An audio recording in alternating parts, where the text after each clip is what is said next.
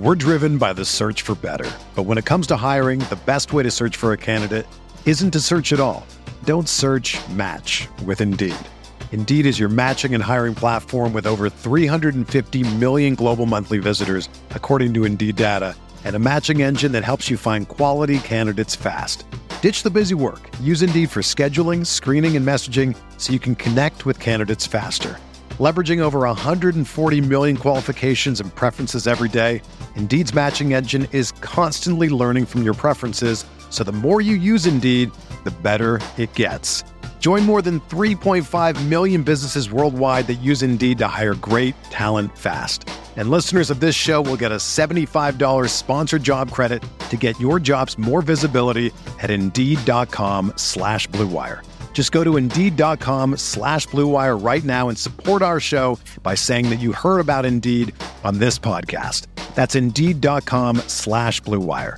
Terms and conditions apply. Need to hire? You need Indeed. This podcast episode is brought to you by Coors Light. These days, everything is go, go, go. It's nonstop hustle all the time.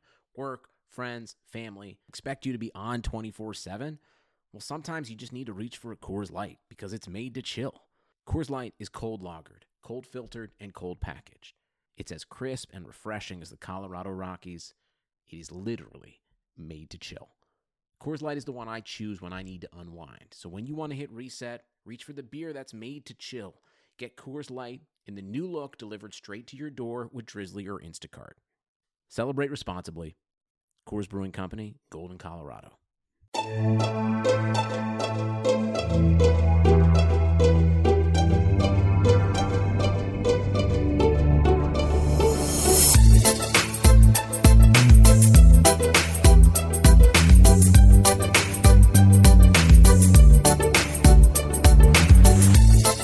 there, Knicks fans.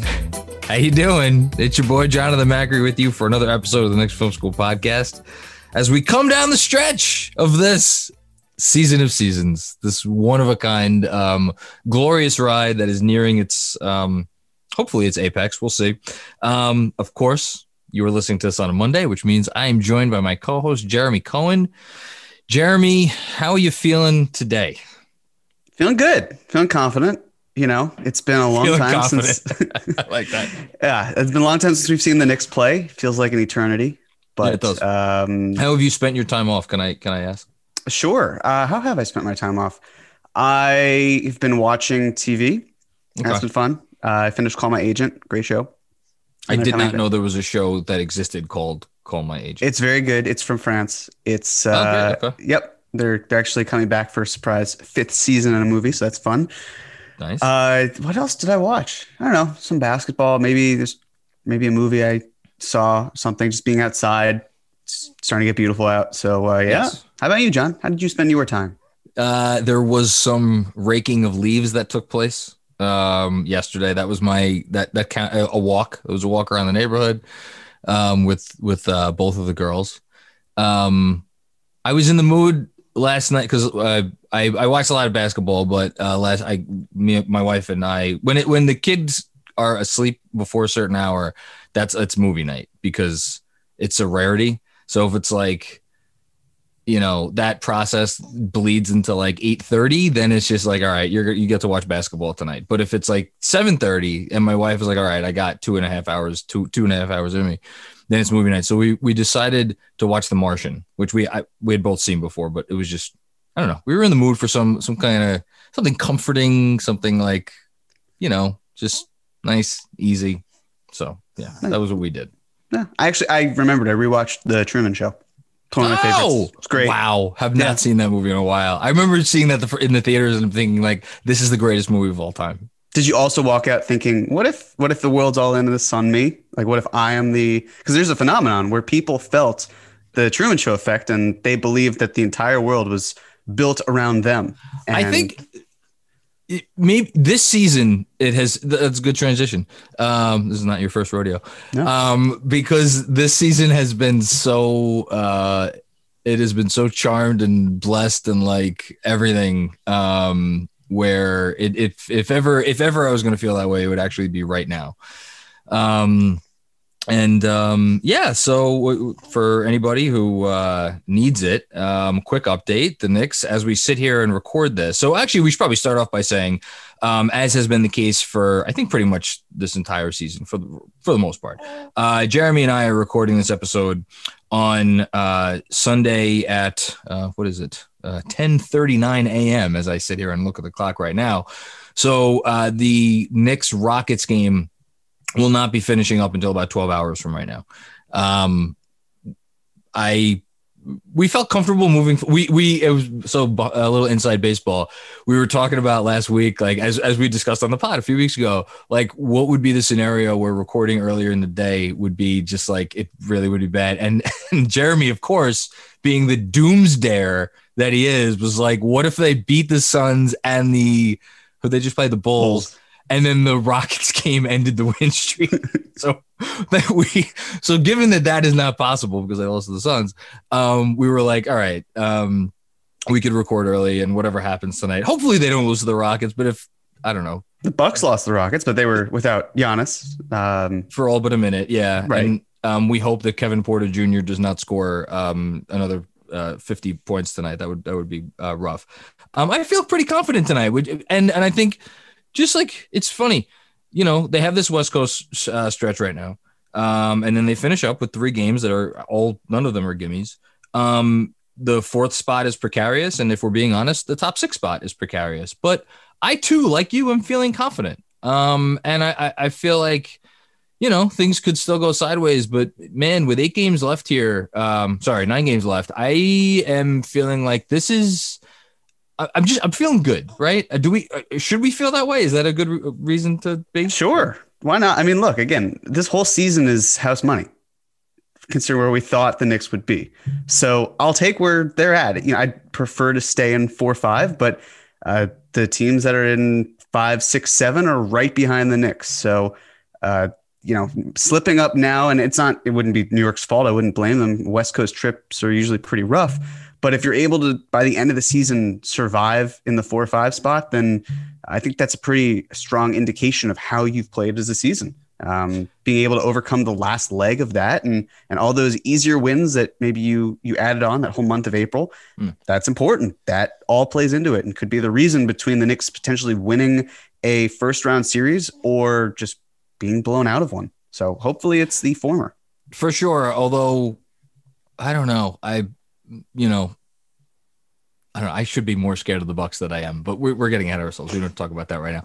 Um, what we should talk about, um, and look, preface this by saying, for anybody who's like, why are you guys going to spend time talking about this? This is the same bullshit nonsense that we do every year. Well, before before we get there, oh wait, there's something else before we, the bullshit. shouldn't we at least talk about the Suns and the Bulls so that that way people don't think like, oh, you're just talking about that. Sure. You know what? Do a quick, Excellent. Quick yes. moment. Yeah. So before we get to the bullshit nonsense, which I I am part of the bullshit nonsenseness, nonsenseness, nonsenseness. That's a word. Nonsense. Yeah. Nonsense. Nonsense. um. Uh, the the Knicks I think had a very good week. Um, and we we haven't spoken since they played these two games. Um, kind of an interesting interesting week because they ended up losing the Suns game by what are they ended up losing by seven or eight, eight, and they ended up winning the Bulls game by 19. And it felt to me at least like the much more well played game was the Phoenix game. Um, even though they lost because Phoenix is, you know, spoiler alert, really fucking good. And um, who knows where they're going to go in the West. But I think for, for the Knicks to come out and show that they were here's here's what I take from this week. The Knicks came out against Phoenix show that they could play with the big boys while at the same time showing that they probably can't beat the big boys. And against the Bulls, where they um, obviously came out hot and then lollygagged their way through the second and third quarters, they showed like they're good enough that they ha- I God famous last words. They have an on switch, right? Um, that they can just kind of flip, and they did, and and that on switch was probably more or less in the form of Immanuel Quickley, but they still turned it on. I thought overall, um, good week to position them moving forward. Sure, yeah, I think the idea as well that the Knicks kind of look at the bigger opponents and and take them seriously, and the other ones that kind of just don't put their foot on the gas because yeah. we've seen that before, where leads in the second ha- the second quarter have just evaporated. Uh, it was a clunky game for at least the Bulls game for a bit of time. I think if you probably the first game, the first quarter for the Bulls game against or, you know with the Knicks was great. I mean, they were up thirty to twelve at one point. Yeah, right. So you think, oh well, they should just keep growing this lead for a team that is without Zach LaVine and is basically just kind of floundering in a lot of ways. But they found a way to stick around, and the Knicks let them stick around. And as you said, it took until Immanuel Quickley in the fourth quarter to really open things up for the Knicks and close down the game. I think for the Suns game as well, yes, it it was great to see them hang in there. That was another game I really felt that they could have and should have won, even though the Suns are clearly a better team. Could have won. I, I think should have won. won. I think sh- should have won in the sense of the lead was was large enough that with you know there, that third quarter and, especially with yeah. Cam Johnson getting hot later on when he just stunk on ice before. And you could say, well, if he didn't stink on ice, then maybe he wouldn't, stink you know, he wouldn't ice? be even close to begin with. Um, but it, it, took also some Why stink Paul on ice? Well, isn't that the expression? I don't. I'm sure. I'm sure there is an expression "stink on ice." I do not. I am. I'm not familiar with it. Fair enough. We'll look it up after. But we'll yeah. Um, but you know, I mean, Chris Paul was miraculous at the end of the game. What happens if he doesn't hit a couple circus shots? Yeah, for sure. Um, it's a different. I mean, of course, Randle hit that amazing three out of the corner, and that was a circus shot in its own right. But I mean, that's just you know. And, and I do want to say one thing in terms of Chris Paul. Obviously, if I knew the Knicks were going to be this good, I would have been more open to a Chris Paul trade. But the one thing that I I'm taking away from this, there's a reason why I'm kind of glad Chris Paul isn't a Knick. And I look, I would have taken him, but I think also your your timeline's a bit more condensed. But more importantly, we we have breaking news. Sorry, I'll let you finish. Uh, let's see. Do you, oh, follow, do you get Stein? Yes, yes I do get Stein. All right. Um, I'll, breaking, I'll say, huge breaking. It, it's Ignas Brazdeikis is signing a 10 day contract with the Magic. Huge breaking news. Massive breaking news. Yes. Um, but the other thing is this you know, you know as, as well as anyone that when Chris Paul's on your team, he elevates the level of play of your teammates. And seeing Julius Randle rise to this level I'd hate the idea that his talent was only because Chris Paul was added. You know, like there would be this conversation of is Randle that good or is Chris Paul just making him good? And now Randle's playing with not a great point guard and he's able to make these strides. And we can say this is for real, at least we believe it to be. And now let's add great talent to elevate his game even more. So would have loved Chris Paul, of course, but he he fits perfectly with that Phoenix team. They're a little bit more ahead of the curve than the Knicks are, so it all works out. Well, and plus, in terms of like credit, and don't mind my my daughter is making her thoughts known on Chris Paul. Um, oh, she really wanted the Knicks to trade for him. Well, here's the thing about Chris Paul, though. If Chris Paul comes, and this is kind of what you just said, if Chris Paul comes to your team, it's Chris Paul's team. Mm-hmm. And we're seeing this with Devin Booker. Devin Booker is the second best player on the best team in a really brutal Western Conference right now and there's no guarantee he's probably not going to make an all NBA team. Meanwhile, there's discussion that Julius Randle is going to be a first team all NBA player. So. So, um, let's get to the nonsense. Actually, this is a good transition to the nonsense because if it's the one thing that we learned, I think, watching the Suns game, or if the one, if the, a reminder watching the Suns game, and um, I don't know if you caught any of Jayson Tatum's uh, 60 point explosion uh, the other night. I watched most of the fourth quarter and overtime of that game. Um, it's just a reminder that in the NBA, it's really, really, really, really, really, really, really, really hard to win a basketball game if you don't have a perimeter player who has the capability of putting you on their back and like going off at some point. Um, and we got some Dame Lillard um, rumors this week, and they came from Marc Berman, who said uh, something. Well, do you actually have the exact? I should probably have the exact wording. What did exactly he say? That they're like going to look into it over the summer? I think he said there'd be interest. They, there'd be interest. Teams match up perfectly in terms of a trade, and the Knicks would be willing to part with uh, three to four draft, three to four first round picks. The, something the, the, specifics that he said in terms of like the deal that they'd like to hang on to RJ Barrett and, and Obi Toppin. RJ Barrett's not getting traded anywhere um, for as long as unless he asks to leave, and hopefully he never will. Um, that part of the story isn't interesting to me. The part of the story that's interesting to me is the Dame part of the story because, um, well, again, uh, Andrew and I talked about Dame last week. Um, I did not pull that out of nowhere. Uh, spoiler alert again. Um, that that that name has has been floating around the garden, I think, uh, of late.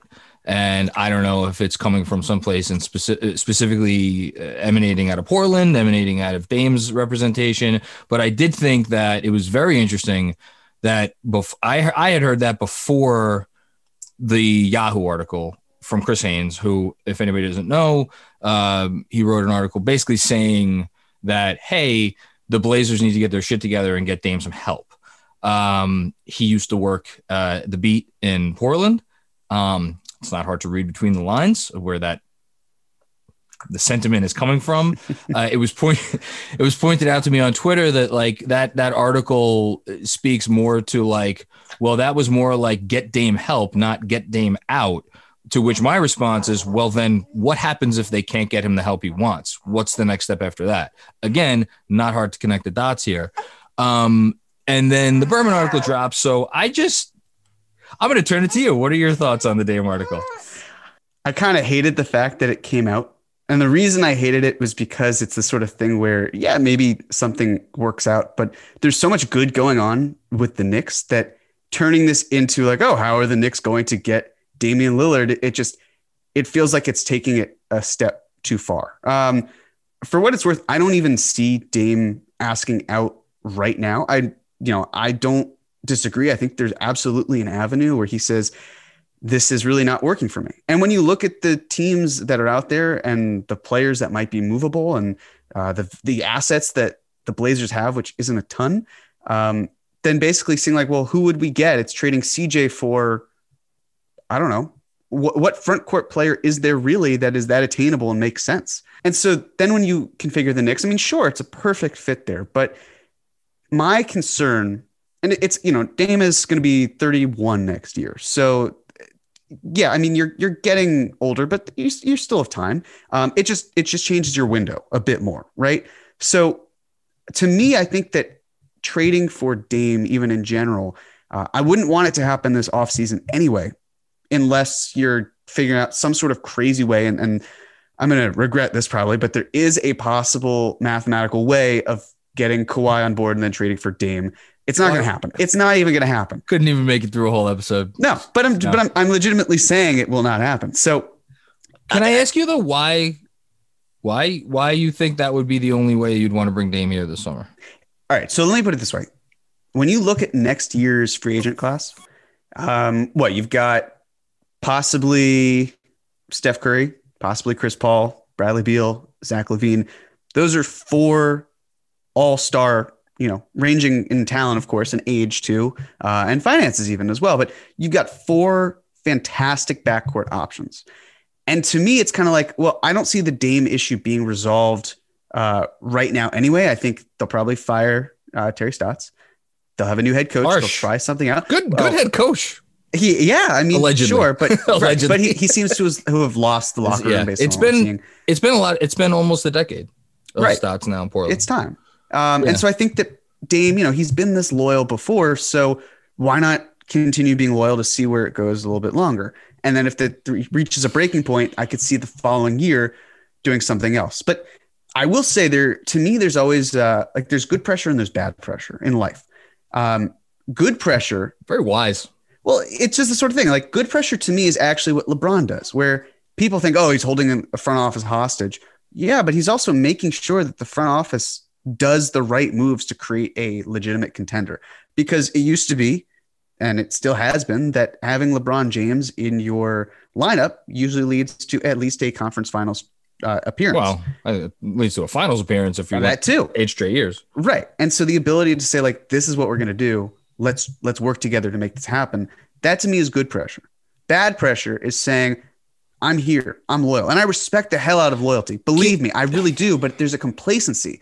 It's like, oh, we're going to take your loyalty for granted and we're going to build around you. But at the end of the day, you're still going to be here. Yeah. But there's a, there's a one caveat, which is that, and I think specifically the Cleveland situation where they had the Nets pick and they were i think he was trying to get them to to put that pick in a deal to make them better right now and they didn't and then he ended up leaving. With dame i would actually argue that i think portland has gone like what how much i just think they've been poorly not i shouldn't say poorly managed. They've made some nice transactions. They're not a bad team by any stretch of the imagination but they also have made some missteps. And i'm just not uh, is there a situation where it's like you could look at portland and like oh they're not doing or they've had opportunities to do better and knew it was the right move and said no or is it more just like look you guys have tried your best it ain't working that's i think it's more the latter whereas i think with whatever. We're getting off track, but yeah, but the, in the sense of it, never felt like Portland has really gone in on finding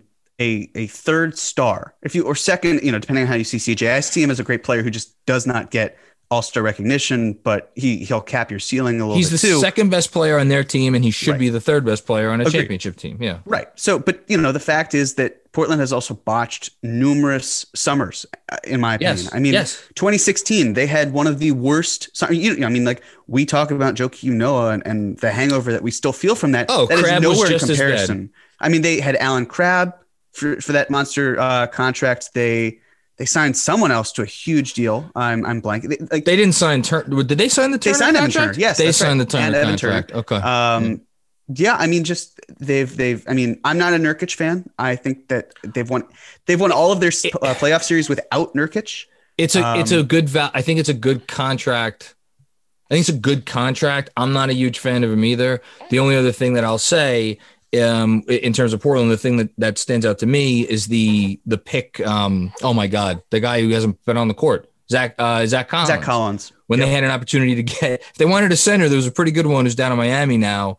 Um, like, could you imagine if Bam Adebayo was on that team? We're talking, it's a whole different conversation. Yeah, and they had pick 15 and 20 in that draft, and they traded up for Zach Collins.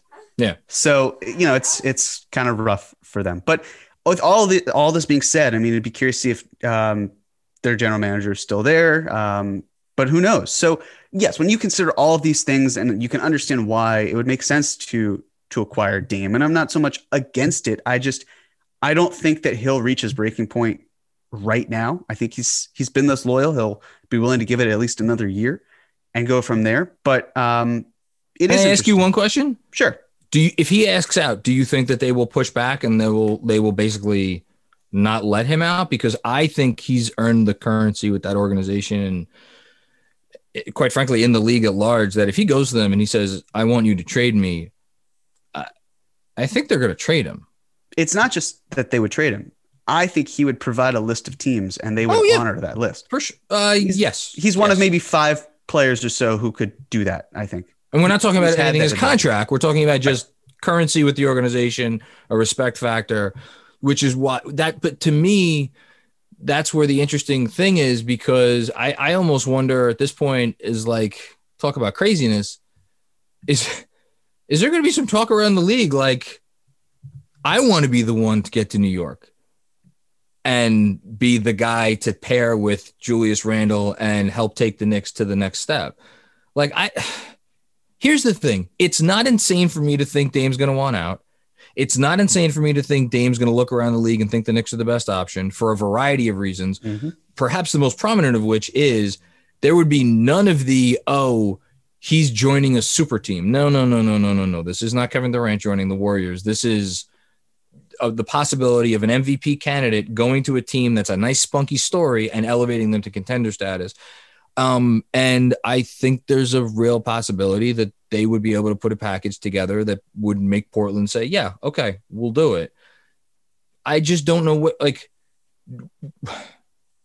that's that's kind of where I, I don't think it's insane, and I don't think it's the wrong move either for the Knicks. Yeah, no, I think there's an absolute possible chance, especially when you look at the the layout of what the NBA is right now. The teams that you know, I mean, yes, you could always see a team make an upgrade, kind of put some huge offer in.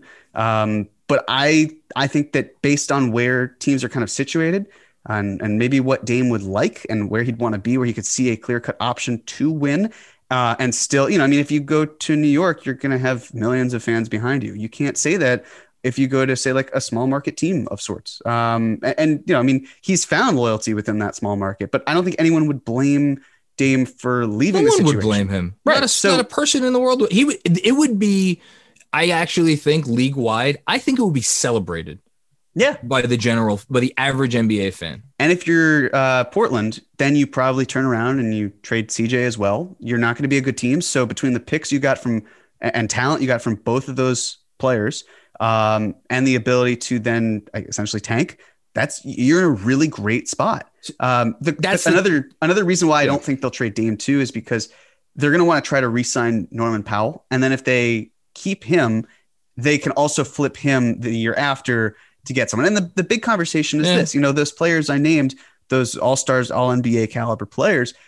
Would you rather try to take a shot at signing one of them for free, or would you rather try to trade a lot of your assets for Dame? Because here's my big thing my big going. thing is this if you're the Knicks, I I really want the Knicks to sign someone.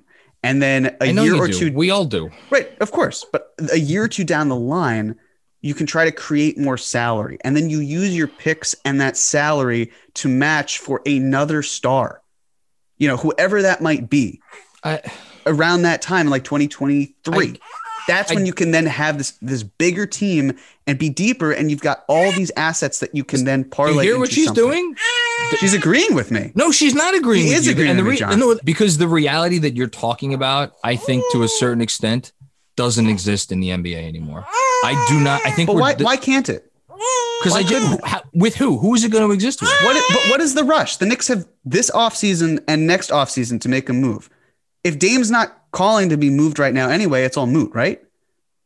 So then if we're waiting another offseason, you see what unfolds. And if you're able to sign someone and not give up a haul for Dame, great. That's awesome, especially if they're younger, Yeah, you- or in the case of someone like Steph Curry, where he, I mean, at age 34, I'm absolutely committing a max contract to him. Yeah, but all, so that all these conversations, you know, Dan doesn't have to be your plan A. He can be part of all of your plans So, without no, having to just be the guy. So this is my issue is because I I don't think we live in the world anymore where it's just like no no no no we're not going to give up all the stuff to get the top 7 or 8 player now. We're going to wait at the chance that a top 7 or 8 player is going to grace us with his presence in free agency and I just in I don't see who that guy is because unless you like, are you, do you think Steph Curry's leaving Golden State? She doesn't think so.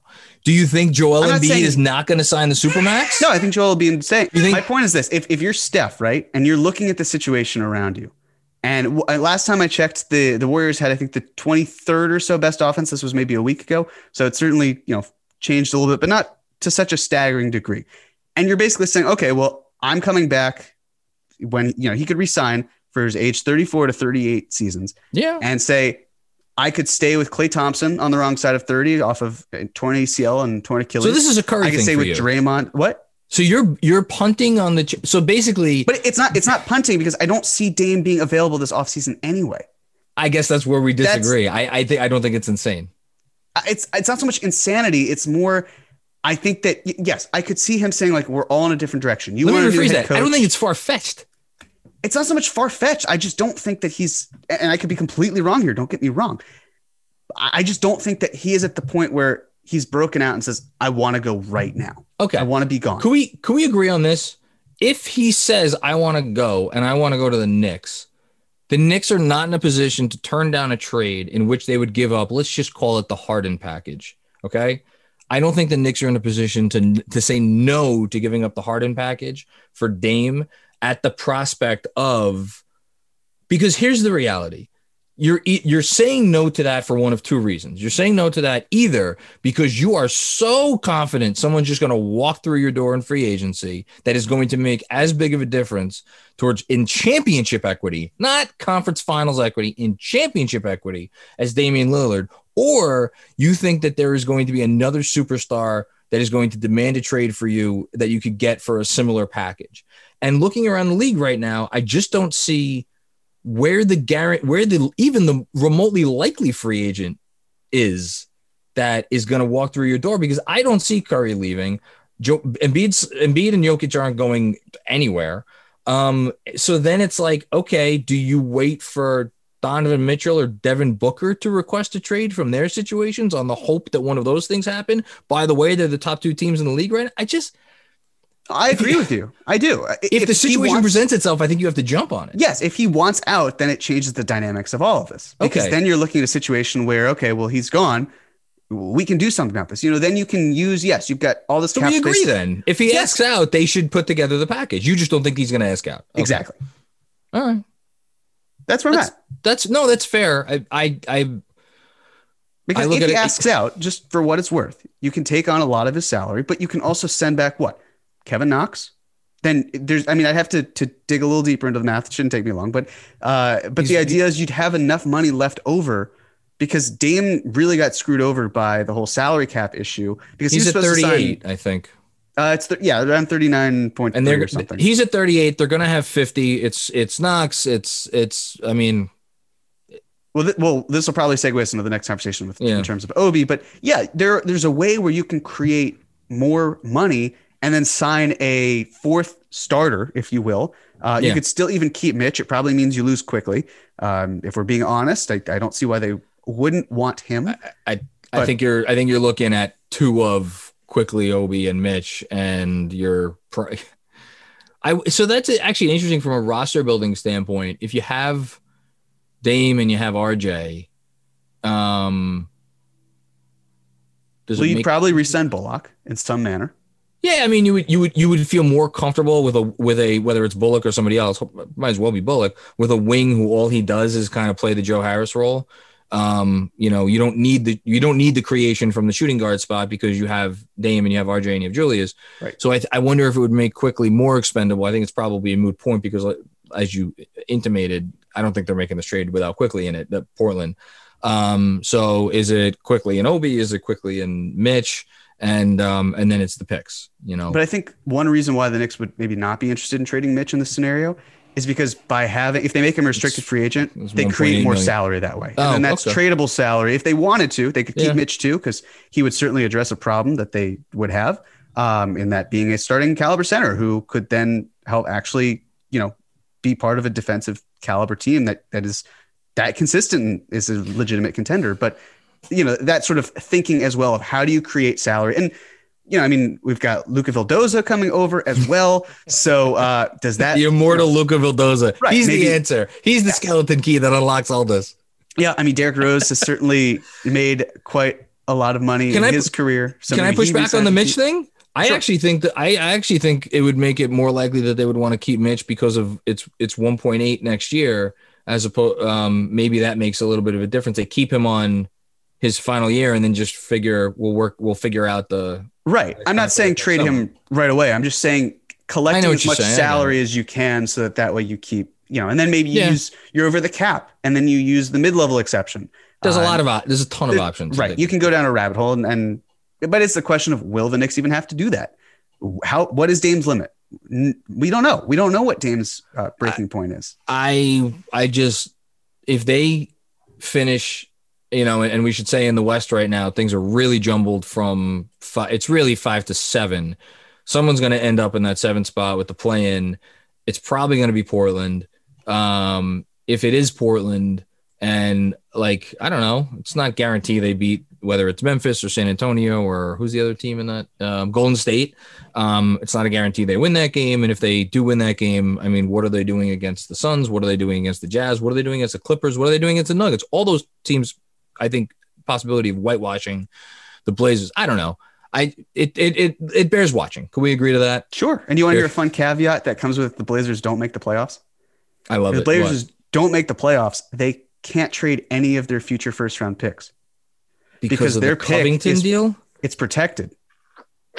Their first round picks lottery protected, which is so ah, if they don't make the playoffs, then they have to either go back to Detroit and say, what can we do? Or, excuse- or I guess it's- We're driven by the search for better. But when it comes to hiring, the best way to search for a candidate isn't to search at all. Don't search match with Indeed. Indeed is your matching and hiring platform with over 350 million global monthly visitors, according to Indeed data, and a matching engine that helps you find quality candidates fast. Ditch the busy work. Use Indeed for scheduling, screening, and messaging so you can connect with candidates faster. Leveraging over 140 million qualifications and preferences every day, Indeed's matching engine is constantly learning from your preferences, so the more you use Indeed, the better it gets.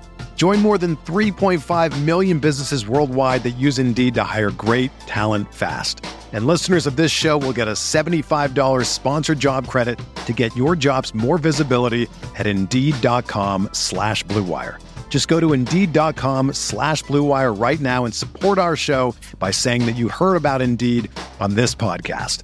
That's Indeed.com slash BlueWire. Terms and conditions apply. Need to hire? You need Indeed. Houston in this case because the pick was moved to Houston oh, and say God, what can we the- add to unprotect our pick so we can trade to add someone around. But they owe they already owe a future pick. They owe a first round pick, but all of their picks would be locked in because it's lottery protected through 2027. And then the 2028 pick comes aboard, but they can't trade Oh, that because then Oh, it's a Stepien issue. So they'd have to go Oh, back to God. Houston I- and say, okay. Yeah, what can we do to free to unfreeze Yeah. our picks? And uh, it's just, No, it's messy. Um, it's a, it's gross. It's, gr- it's It gross. is. It's gross. It's gross if you're Portland and you want to fix this. Okay, let's move on. Uh, I think we did the Dame uh, conversation justice.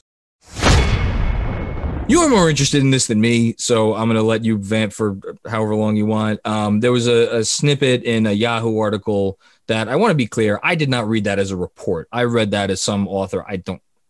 I'm not going to pretend to know who it is. I don't care. Saying that Knicks need to trade Obi Toppin this summer because uh, he plays the same position as Julius Randle, I guess, and uh, therefore you must trade him for 58 cents on the dollar. I don't know. Um, this this got under your skin a bit, I believe. Well, it was more this, and then the idea of the Knicks then would not trade Obi for Damian Lillard. This idea that it's like, you know, if push comes to shove, it's like, you know, we Oh, want okay. Obi. No, okay, the deal's dead. Just all this conversation with Obi, and it just ties back to the fact of he's. I don't see him really going anywhere, but that doesn't mean he wouldn't be moved. I don't think Uh, and and this conversation about you know like okay well Randle is playing at an all NBA level uh, you can still have Obi getting better behind him maybe he sees more minutes at the five next year um you know especially if the Knicks don't retain Nerlens Noel do you do you play him 10 minutes a game at the five and do Yeah. some sort of small ball lineup it's a possibility. right so it just it, it didn't so much get under my skin it was just like why are we why are we having so many outrageous takes about Obi Toppin Just because people let the right shit. of course, but you know, just just let him do his thing, and then we can evaluate later on. You don't have to make it done right now. The- Uh, he's clearly beloved. Yeah. Um, Fits so- in well with the culture. I think he's shown growth. Like there's zero reason to trade this guy right now unless someone wants to pay you 100 cents on the dollar. Um, which I don't even know what that would be, but like whatever. We don't need to talk about it right now. I, I hear you. Um, the more interesting thing for me is is the as you called it the Perry article, even though I said I, I think of it as the RJ article. That's fine. Whatever. Reasonable minds can differ. Yeah. Um, so this one I should know who wrote this. This was this was Berman also. mhm. Okay. Um, wrote about how Scott Perry had an opportunity to uh, trade uh, the third pick to Atlanta for the eighth pick and the 10th pick in um, the 2019 draft. Um, those picks ended up being Jaxson Hayes, who now plays for the Pelicans, and uh, Cam Reddish, who has been out for month, two months now in Atlanta. a while. Yeah, he, he- he's persona non grata. I don't know if he even gets in that rotation if he comes back healthy with the way how many guys they have, but neither here nor there. Um, you know, there were other guys on the board. I don't think anybody jumps out. The point is, um, Scott Perry apparently was the the reason, a reason, a big reason why they did not make that trade. Um, and um, look, do you want to give? I, I'm fine. You want to give Scott Perry credit for for not doing a thing that would have been, I, I think, looked at as a little silly. I to me the the the, the move that would would have been interesting and and I, I look, I love RJ, but like if you were telling me that you could get um what did what did Cleveland take Garland at uh five I think or was he the fourth pick? Uh, he was fifth. Who's who's fourth? Why am I blanking? Huh? DeAndre Hunter. Oh, that's right. Yeah, Hunter was four. Okay. Um, if you could have gotten like uh Garland and like a future Cavs first that could have been unprotected at some point in the future, like that's that's a more interesting conversation. I think um three for eight and ten wouldn't have been a good deal. And I think I don't know that anybody would have looked at it at the time and said like that's a that's a worthy deal, and they certainly wouldn't look at it now and say it was, a, a worthy deal. But you want to give Scott Perry credit for this? Fine. Do, do you want to give Scott Perry credit for this? I think you have to in some manner. I mean, listen, I I understand a lot of Knicks fans don't like Scott Perry, and I often fall on the side of where like a lot of his moves have not looked great. Uh, we know there's some connections with players that also uh, would be better off if those connections didn't transpire in New York. Uh, specifically, uh, for example, you know with with Payton, um, but other other moves as well. And I just I go back to this mindset of we've seen him do one deal on his own, and that was the Marcus Morris trade, and that was a good deal. Other than that, yes. it's it's very much okay. Is he a Steve Mills uh, product? Is he a Leon Rose product? That's kind of how it feels to me, and it's hard for us to pinpoint maybe what he has done and what he hasn't done. Uh, and I think that a lot of times people would say like, well, picking RJ was the no brainer move, and I agree. I absolutely agree. I think RJ was the the guy at three, and it was pretty obvious. But clearly, there were dissenters. There were people who just didn't believe that that was the case. Um, and I think it's nice to at least acknowledge that someone preferred quality over quantity. Because sure. even if he didn't take Jaxson Hayes or uh, Cam Reddish, I, although I would imagine he would have taken Cam Reddish. I mean, you could have had um, Hachimura in there. Um, uh, there's other talent that was for, certainly for what it's worth. It wasn't a great draft after that. No, but for, for what it's worth, I think there are pe- certainly people in the NBA who, if you ask them, would you rather have RJ Barrett or Hachimura and Tyler Herro, I have to think that there are people in the NBA who would take the, the package of Hachimura and Harrow. They'd be idiots, but sure, they would they would exist. I I would not. Hachimura is uh, a good player, and Hachimura is a good player. My, my Herro, Herro Herro's, dis, despite having a, a, down year, I think is still a, a good player. I would he's, rather he's, have. He's fine, but again, yeah. this goes to the point of: Do you want quality or quantity? And do you I want two take, quarters, or, or do you do you want the fit? Well, actually, no, that's not. Do, what is it? it? Would be like, yeah, I guess two quarters or a dollar. I don't know if I'm four quarters or a dollar. Yeah. Um. Sure. Well, no, that. But that's. Yeah. Yeah, I guess that whatever. Uh, we would both rather have RJ Barrett. I'm just throwing that out there. Yes. Um, the Frank thing. Uh, apparently, the Knicks could have moved, um, according to Ian Begley of SNY, uh, could have moved Frank around the deadline, and uh, there are at least some people in the organization that still believe in him, which is interesting because um, I think a lot of people were under the impression that Steve Mills was his his saving grace um, for a period of time, and that Scott Perry is the one that wanted him out of there. Steve Mills is no longer making basketball decisions, so I think it begs the question: like, who still believes in him? Who wants him there? Um, maybe it's Thibs. How crazy would that be? Is that insane? I don't think that's insane at all. I think I, I actually think Thibs really does like Frank and just feels like he's just not a part of his best 10 man healthy unit right now. I think that's but, fair. Yeah. Yeah. Uh, you know, I wanted to believe as a Frank fan that Frank staying was a sign that he'll be here long term, but there are plenty of other players that the Knicks could have traded at the deadline and they chose sure. not to because they liked what the team was doing and the chemistry that was working for them and clearly things are paying off. So at the end of the day, you know, it all comes down to uh, dollars and cents. I just I don't know what role Frank will have moving forward, especially when you look at what the Knicks are are doing. I'd love to see him back. It's just what is the deal? Is he are the Knicks really going to tap into future cap space if they don't get a player like Damian Lillard this summer, uh, and then they go into the 2022 offseason? Are they going to spend valuable cap space on Frank? I don't necessarily do you, see it. Do you think that there's any chance they they give him a qualifying offer? Which um, is it? I could be way off. Like is eight, eight million. I was about to say it's eight. Okay. I don't think there's a chance in hell they give him the qualifying offer. I don't think they would either, just based on the fact that, you know, I mean, like if, yes, if Frank wanted to be moved because he would technically get a no trade clause, then they could do that. But I think they would much rather say, like, well, you're, you are replaceable in some ways, at least on the court. Um, we just know that based on the fact that Thibs doesn't really run him out there that much. So, yeah. I'd love to I'd love to see him prosper in New York. I just don't know what avenue that is. But you know, that's why I I don't want to I don't want to give myself hope by the fact that that he is here past the deadline. That means he's staying. Um, I'm blaming you if my daughter wakes up because uh, that that it, it, it's look. We all like to have hope with Frank. I still have hope. You still have hope. All of the hive has hope. I just um, if you're Frank, are you going to accept the money that is being offered to you from the Knicks this summer when there is another team out there in the league that is going to be like, look, we can't pay a, a ton, but you'll play here or you'll have the opportunity to win a real spot. That's the thing I keep coming back to. And maybe, look, maybe there's no team out there of 29 other teams who looks at him and is like, "We're going to give you a chance to compete for a, a spot, like a real chance." I think there will be at least one such team. I agree, especially given that he's not going to cost a whole lot. I mean, you could give him Yeah. the room exception or part of it. That's you know at most almost five million dollars. Um, and I, I know that people might be thinking, well, he's not worth anywhere near that. But I mean, Kris Dunn just got the room exception, and he hasn't played a single minute this about- entire season. How about um, Oklahoma, Oklahoma City and, and Toronto are the two obvious teams to me. If you're Oklahoma City and you have all the cap space in the world and you have no intention of spending it on, on any long term money other than maybe taking on bad salary this summer, like why wouldn't you offer Frank two years, you know, whatever, $10 million or something? Right. Like, I, I don't think that's crazy at all. Okay. Um, I, I don't think we need to really do, do a long progress report right now. Um, we mentioned, qu- we, we talked about Obi, mentioned Quickley um, was the most important player. Uh, other than Julius Randle, who's the most important player in every game he plays. Um, I think Quickley was arguably the most important player in the Bulls game. That were there players that had better games, absolutely.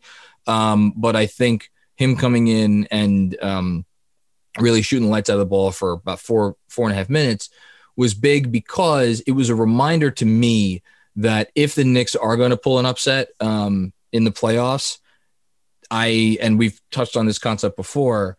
I think Quickley is going to be the reason. I think he's the the wild card. I think he's the guy that can single handedly because we at this point I feel so confident in knowing, for the most part, what we're going to get from Julius Randle, R.J. Barrett, Nerlens Noel, Derrick. Like go down the line, Reggie Bullock. Quickley, it's not that I th- it's not that I'm worried about what he's going to bring to the table. It's more just like I don't. What's the way to put it? Not that he runs hot and cold. What's the because he's not. If you look at the numbers, he's not consistent. He'll have you know three game or, or three points or six points in one game, and then he'll go off for twenty or twenty five. But I don't know. It just I hate to put this on Thibs, and it's not on Thibs, but like it feels like whenever he gets a real opportunity, he com- he comes through, right? I think so. Yeah. That's how it seems. But yeah, I think the benches are, are the rotation is going to shorten a little bit. I don't. We could see ten man rotations, but I feel like it's more likely we see really heavy eight nine guys um, playing. You know, maybe Elfrid just sets the table like he's kind of been doing, starting the first, starting the third, and then checking out for the majority of the game, if not the whole game after that. So, and then you're wondering about who fits that spot. Well, how is Alec Burks? Is he going to be healthy? Are you going to bring him back into the fold? Because I mean, you just named what four or five players. I mean, we've let's just say the four four starting guys. Um, Elf for a little bit of time. You're probably gonna have Taj in there. Maybe you see Alec Burks, uh, Derrick Rose, and even just Quickley. Um, that would be nine right there. So, you know, I I'd be curious to see if he does get a lot of that time. But again, we've talked about how the Knicks don't really have a ton of players who have had playoff experience, and they have some, but Yeah. it's what maybe about three, Well, four, it's well, the guys? significant playoff experience. It's Rose and Taj, and then Burks has some. and But Noel has a little bit last And who? last year. Noel, Yes, you're right. Um, I'm going to put you on the spot and I'm going to jam you up big time. This is going to be a lot of fun for me. Um, we should say the Knicks are four games back of the Bucks right now. Bucks actually have two straight against the Nets. Um, and so the race isn't quite over. Um, but the, oh boy, would the Bucks need to fall on their face. We're more looking at the Hawks, the Celtics, and the Heat um, as we sit and record this right now. And again, this is going to change by the time you listen to this. The Knicks are a game up on game and a half up on the Hawks and Celtics, and two games up on the Heat. Um, let's assume they get in, and um, well, they're in the play-in. We should say that. We should we, we talk about burying the lead. They're in the play-in. They're Mhm. going to be in the play-in. That is now a certainty at the worst. at the worst. At the worst. Um, Taj Gibson, one of those players that has playoff experience. We know Thibs trusts him. What do you think is more likely that Thibs pulls Payton, a healthy Payton, from the rotation entirely? We don't have to talk about who replaces him. We- It's a longer conversation, but pulls him from the rotation entirely, puts in whatever Quickley Rose Burks into the starting lineup, or that a healthy Mitchell Robinson goes into the rotation. I have to go with the four, the first option. So you think it's more likely that Payton is pulled out of the rotation altogether than Mitch going into the rotation? Well, the Mit, I mean, the Knicks, I don't believe have acknowledged that Mitch is out for the year because They haven't. They but- want to rule him out, but I will say that this injury that Mitch has, there is a history of it reoccurring. Mhm. And I think usually it takes closer to 40 to 50 games that he would that a player would have to miss in terms of coming back. Yep. Mitch will have missed about 30. Yep. So you're close, but I mean, let's say it's on the more cautious side. We're now jumping the gun by 20 games. Yep. What is the risk that you're running for his long-term health? Um, what does that mean for his salary for next year? I mean, if if we want to be honest, uh, if Mitch had to be hurt during a season, if you're the Knicks and you're anticipating a potential contract, then you're at least looking at a silver lining here. You wanted him to be healthy, of course. Mm, that's that's cynical. but, but that's I- cynical. I that's cynical for you. It's not that cynical. It's though. cynical. It's it really isn't though. I think it. I think you, you could listen. You could argue your case. I think it's cynical though, because you're basically saying that they would keep a healthy Mitchell Robinson out. I'm Sure. saying he. I'm saying he. Pro- based on what we've seen, eh, you know, every case is different. Obviously, we don't know what his condition is. If he's Look at you getting all soft voiced all of a sudden true. to try to to try to lessen the blow of your cynicism. But it. But it's it's not just Embrace your cynicism. cynicism. He's hurt. He's he's clearly hurt. He just had surgery. I'm and you're saying that they that the contract would factor into them keeping or not keeping him No, I, no, no, no, not not. No, I don't think that you know uh, one postseason series is going to change the dynamic. I think the time for him this season was there. It's Yeah. One playoff series isn't going to dictate what his payday is. I'm saying all of it combined. Yeah, no. Listen, I'm not arguing about the fortuitousness from the Knicks' point of view that he got hurt Right. this year. I'm not arguing with that. I'm just arguing the I I thought you were saying that they would hold him out if he was healthy. No, no, no, purely no. for the contract. I just thing. don't okay. see him as being healthy based on the fact that's that fine. That's fine. he was hurt at a time where, again, like you've got that 40, 50 game span. Yeah. He's not close to that. Yeah. So I don't want to see him get hurt again. Like, you know, the contract thing, he had his, like I'm saying, he had his chance to, to prove why he should be paid a Yes. big salary. And Yes. we can't make up for that lost time. A playoff series isn't going to do that. No, I, I 100%. I, I'm not disagreeing with the words you're saying. Um, and, and I agree with you wholeheartedly also that I think there is a much higher chance that Elfrid Payton gets pulled from the rotation than we ever see Mitchell Robinson again this season. I don't think there's a prayer that we're seeing Mitch again this season. I think me and you were on the same page about Mm. that. Okay. Um, predictions? Are we there? I think we're there. I think we're there. Okay, so let me go ahead and pull up the old big board here. Um, so we are, so we uh, we always do this, and we don't have Andrew as a tiebreaker either. Are we predicting the Rockets game that will have been played by the time folks are listening to this? Let's do it Okay, sure. Let's- because we're, we're doing the whole week. So let's do that. we're doing the whole week. Okay, so um, on the docket, wow, we have, we have five games we're predicting because we're going to record. I think. Oh wait, no, we're Yeah. not. no, we record- No, we're we have four. Okay, because Mother's Day. Uh, happy Mother's Day, uh, moms that we did not forget about um, at all, unlike other people who may be involved with this podcast. Um, not me, but yes. not me. I don't know who it could be. Um, uh, no, it, Andrew. It, I, we won't get into it, but Andrew is an amazing son. Uh, We'll, we'll just leave it at that. Um, okay, at Houston, uh, at Memphis, at Denver, at Phoenix. Uh, I you're always the one who remembers. How did we do last week? I said one and one. went one and one. And I Okay, two great. So, um, this is tough. This is tough because uh, this is tough. Actually, well, no, it's not tough. I feel really good about this. Uh, it's it's. I'm gonna go two and two, two and two. All right. I'll go one and three. Really? Well, I- mean, listen, the No, Knicks it- haven't the Knicks haven't won in Denver, I think, since uh, the Bush administration. So, Which one? oh yeah, uh, HW. So it, it's been about find- it's I been about find that as a thirty years. I Um, I think they can hang tough with with Phoenix, and I think they could potentially win that Uh. Grizzlies game. But uh, I, it's yeah, that's tough. I'd love to see. I, I want to be wrong. I want to see. I think a two and four West Coast trip would be a success. Um, Uh, I, I've I've said that on on record, and I'm I'm Yeah. not gonna change now. Um, but for this one, I'm going to have to go one and three since you took two and two. you would you have taken two and two? Uh, yeah, I might have considered it. Just, uh, you know, having Memphis in there. I think the Phoenix game, Phoenix game, that might have been a stretch, but hung I'm- close. I might have considered it. Speaking of politics, you're, you're quite the politician over here. Um, Yeah.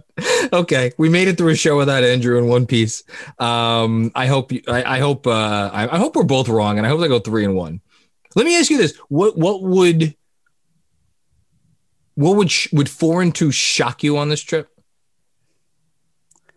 Probably. I think what would surprise me the most is if any of those wins came in Denver. That would be the bigger thing. For anybody hot- who doesn't know, Denver since Murray has gone down, and I don't know if they play uh, tonight. I, I should know that, but I don't. Um, has I think they're eight and one without Murray. Um, yeah. yeah, they're they've been awesome. Um, I just actually I'm looking at the other teams. I agree with you. I don't think they're going to win in Denver, but I think what is that?